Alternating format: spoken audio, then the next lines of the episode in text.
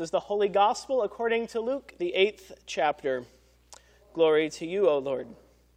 Then Jesus and his disciples arrived at the country of the Gerasenes, which is opposite Galilee. As Jesus stepped out on land, a man of the city who had demons met him. For a long time he had worn no clothes, and he did not live in a house, but in the tombs. When he saw Jesus, he fell down before him and shouted at the top of his voice, What have you to do with me, Jesus, Son of the Most High God? I beg you, do not torment me. For Jesus had commanded the unclean spirit to come out of the man.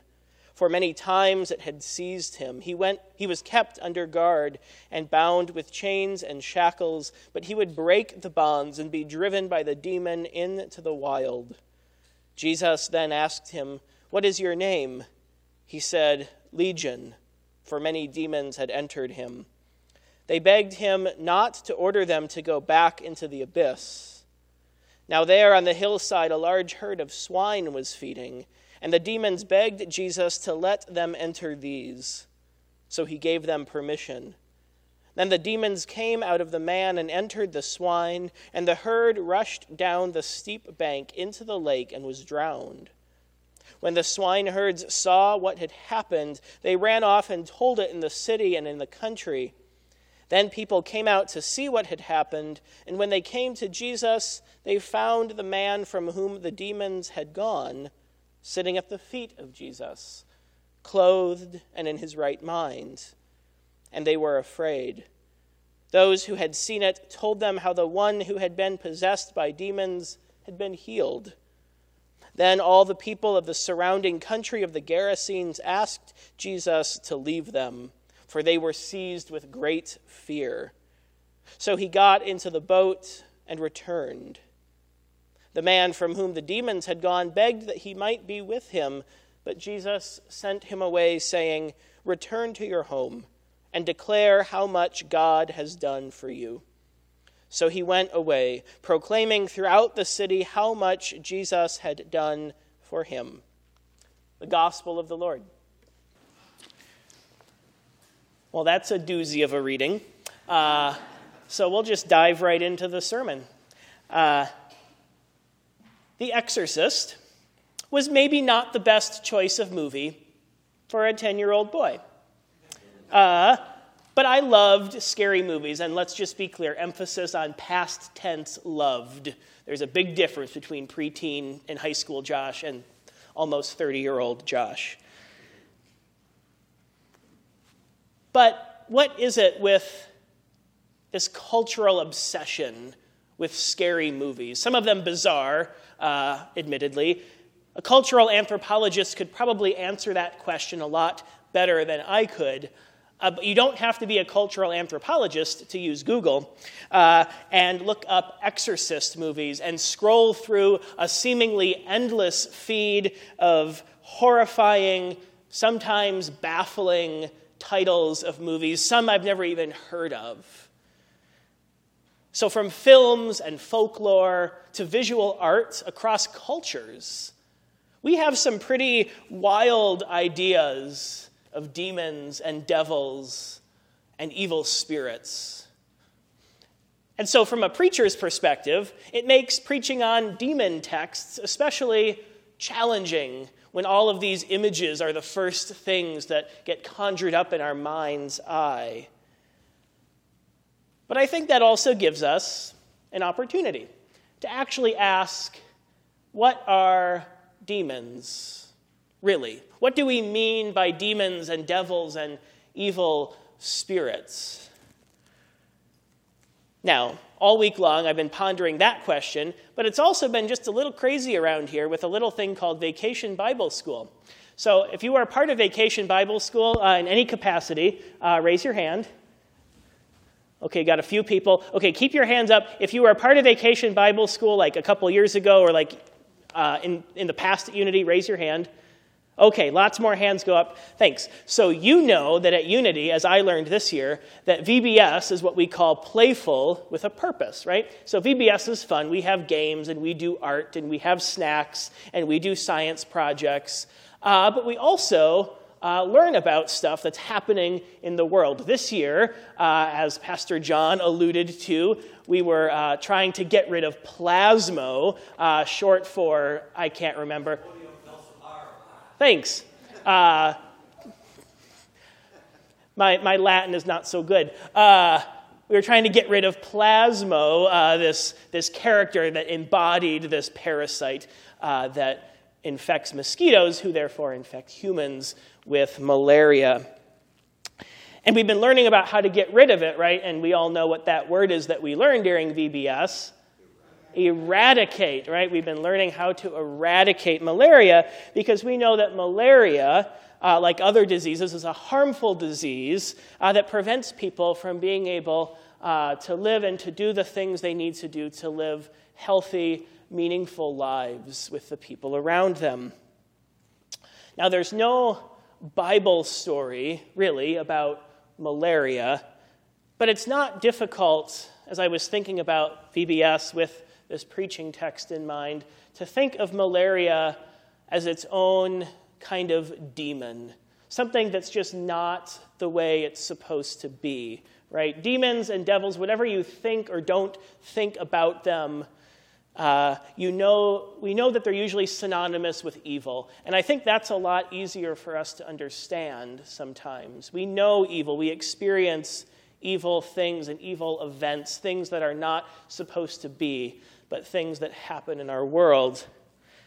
And so, evil is anything that is contrary to God's vision for the way things are supposed to be, God's vision for humankind and for creation. Anything that prevents God's people from flourishing and living in community and living to the fullness of what God intended us to be.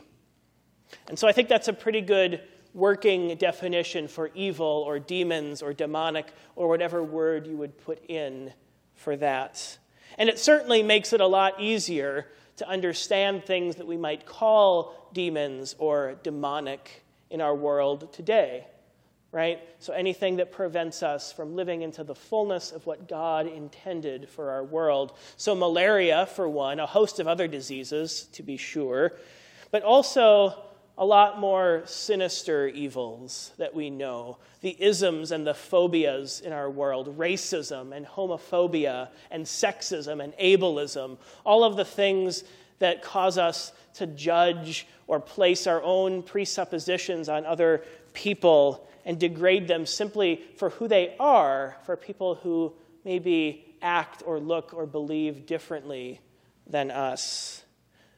And then we know there are the demons of gun violence and mass shootings and acts of terror around the world that all too regularly dominate our headlines and possess our world like the demons that they are.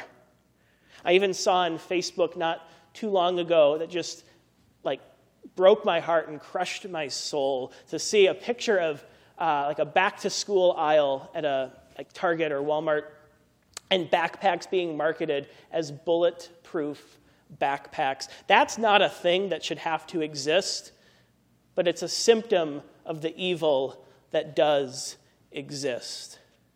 And that is demonic. And then there are those more subtle demons, too, right? So, Bible scholars have been quick to point out that this demon possessed man in our gospel text today may have very well been afflicted with mental illness. Now, surely they had mental illness 2,000 years ago when this was written, but they didn't have the medical terminology to diagnose it and treat it, let alone even name it. And so it was more natural from their worldview, from their point of view, to call it demon possession. That was a lot easier for them to understand. Now, it's not that things like mental illness or addiction are demons in and of themselves, although certainly for people who live with them and people who care for them, they can be.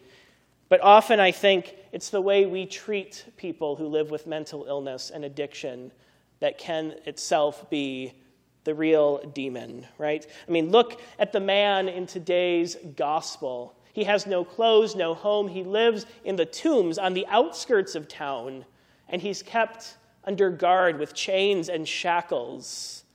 to keep him over there, away from respectable society, to keep the problem removed. So there he is alone and isolated, away from his community. And then there are the more everyday demons, right? That I think we all maybe experience the fear of not being good enough, the fear of saying or doing the wrong things, or the insecurity of being perceived as less than or being judged or falling short of the expectations that we place on ourselves, but the expectations that others place on us as well. Even the limitations of our own physical bodies, right? As we get sick or grow older, maybe not able to do the things that once came so easily to us. And so I think with this definition and all of these examples and all of the ways that demons uh, present themselves, that I think we all experience demons in one way or another, whether the more societal things like these isms and phobias and violence, or the more personal demons, mental illness, addiction, insecurity, the fear of falling short. So, what's the good news in all of this talk of demons? Well, our gospel text is clear. The good news is that Jesus casts out the demons, Jesus restores this man to his community. That's the good news. And this week, our VBS kids learned that where malaria says stop, Jesus says yes. Yes to life, yes to healing, yes to thriving, yes to living into all that God has created and called us to be.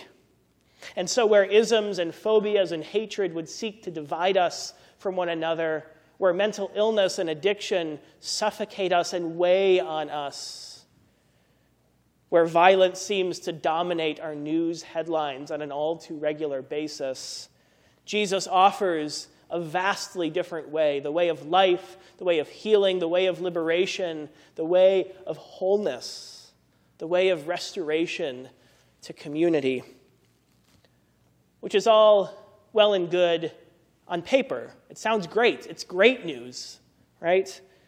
But what do we say or do when the demons just won't go away?